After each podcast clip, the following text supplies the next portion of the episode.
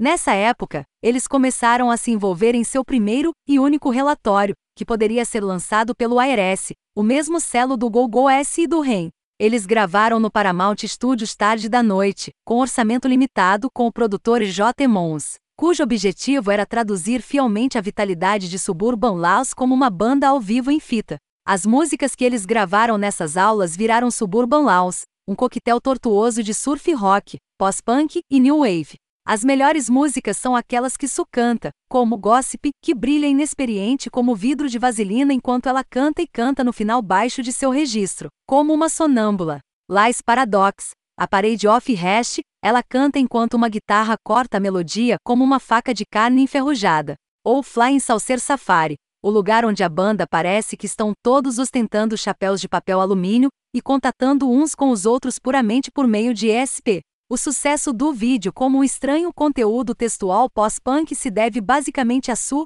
e a maneira como ela se movia. No vídeo, ela canta como se estivesse em transe, com as sobrancelhas franzidas, girando o corpo mal, mas meio que ficando no lugar certo. Em um segundo, um solo de guitarra irrompe e Su olha para os dedos dos pés, como se ela desejasse estar em qualquer outro lugar da Terra, como se ela estivesse intencionalmente tentando foder com você.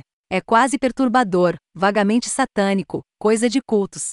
Seu instrumento era a forma de voz que você poderia chamar de perturbadora, ou desafinada, ou difícil. Ela era hipnótica da mesma forma que aquele Nico era hipnótico. Ela tinha um olhar gelado. Ela considerava completamente atormentada pelo tédio. Ela era Kim Gordon e Kate Bush, Joanna Newsom em uma banda de surf punk, ou Hayley Ford do Circuito Desídeos. Se ela pudesse martelar sua abordagem de seu rico e quente alto para um aterrorizante grito de Satanás. Foi isso que a voz de Su fez, pular do grave e carnudo para o agudo e perturbado.